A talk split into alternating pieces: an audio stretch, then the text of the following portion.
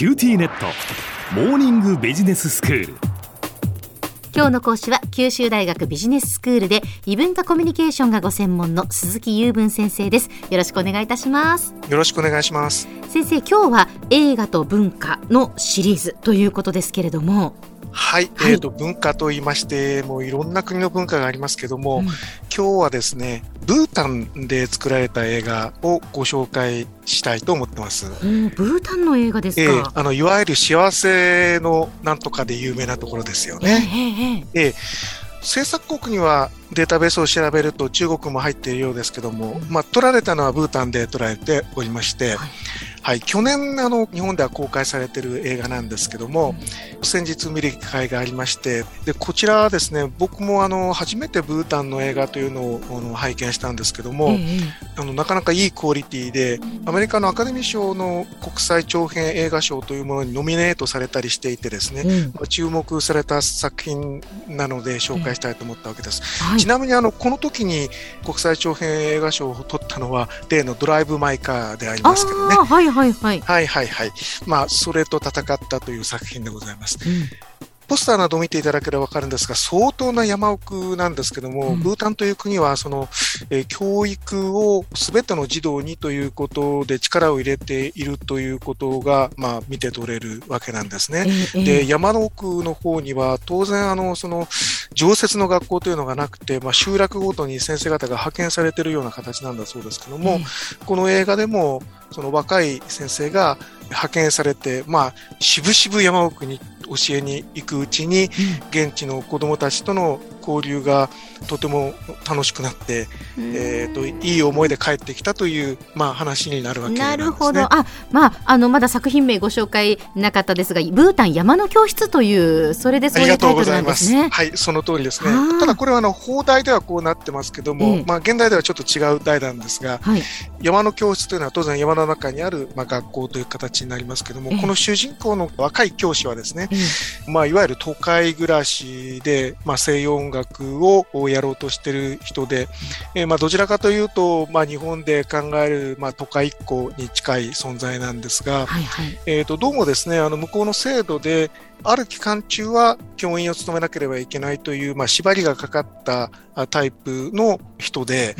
うん、まあ、行けと言われたら断れないということで、しぶしぶその山奥に行くんですけども、それが凄まじいんですね。バスで1日行って、道路が果てたところからですね、えっ、ー、と、歩いてもう1週間か8日かかかるという山奥なんですね。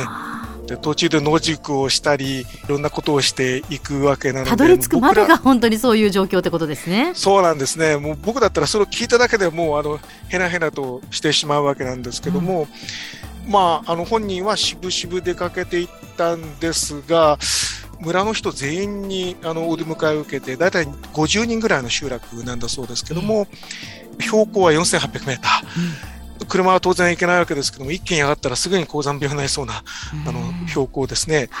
で、電気ももちろんありません。で、農耕と、それからヤクという動物の飼育で生きてる、まあ、ブータンの中でも一番奥地にある村だと言えると思うんですけども、あてがわれた家はですね、うん、まだはあるんですけど、ガラスのサッシじゃなくて紙が貼ってあるようなところで、まあ寒いんですよね。なので、夏の間だけ先生が来て教えると。でしかもほとんど教材もろくに置いてないというところで、もう一発でその不適を起こしたこの人はもう全然あの適用できなくて、初日からもう学校を休むというような 状態だったんですね。はいはい。でも家はもうさっきガラスがないと言いましたけどトイレもほとんど穴穴が掘ってあるだけという状態で、もう本当に都会っ子にはとんでもなかったんですけども、まあ、いわゆる二十四の瞳のブータン版といいますか、えー、その純粋な目でキラキラ輝く目を持った子供たちに取り囲まれて、えー、とこの若い教師がだんだんだんだんあのその中にはまり込んでいくという話なんですよ。でそこの素朴な文化にもあの興味を持つようになって、まあ、そこで歌われるある女性のこう民謡にもこうほだされてですね、うん、だんだん仲良くなったりもしていってでしまいにはもうあのこう去りがたくなるという、まあ、話なんですけども、まあ、そう聞くとまあそういう話なのねっていう話なんですけども、うん、非常にその描き方があのレベルが高くて、まあ申し訳ないんですが、このような小さな国でこういうレベルの映画が作られてるんだと思うと、うん、全世界で一体どれだけ優秀な映画が日々作られているのかと思ってですね、うん、あのそれを知らないでいるのは非常にもったいないということで、まあ今日もの掘り起こしといいますか、はい、布教活動というのはいい変な言い方ですけども 皆さんにご紹介したかったっていうことなんですね。えどういう人が出演者だったかご存知ではないですよね。いえいえ。ええ、あの村人は全員本物なんですね。あ、そうなんですか。で、ただあの生徒の中にはあの俳優さんもいたようなんですけども、えー、一番メインになっている子供さんは本当の子供さんで。えーこの子供さん非常に明るく振る舞うんですけども、うん、えっ、と、家庭の事情で非常に家庭崩壊状態だっていうことが、まあ、ものの本に書いてあるんですけども、うん実はあの、まあ、アル中であの倒れているお父さんっていうシーンが出てくるんですけど、それがもしかしたら本物だったんじゃないかなと思いまして、あの、すごく見てる方も胸が締め付けられる思いがするという話なんですね。まあ、あの、正直なあの生活が描かれていて、いわゆるそのいいところだけ見せてるというような映画じゃないんですね。なので、分担、あの幸福度が高い国だけれども、それなりの社会問題はあるということもはっきりあの書かれていますし、えー、と非常に自然な撮り方をしてるので、見やすいと思います。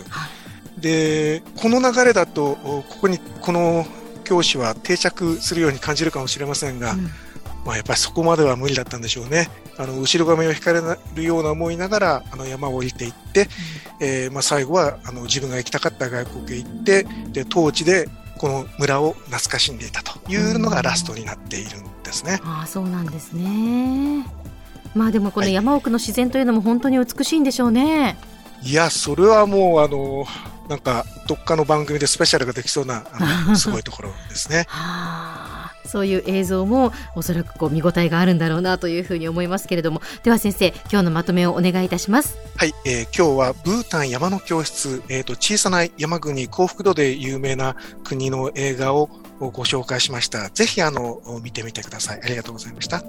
今日の講師は九州大学ビジネススクールで異文化コミュニケーションがご専門の鈴木雄文先生でした。どうもありがとうございました。はい失礼します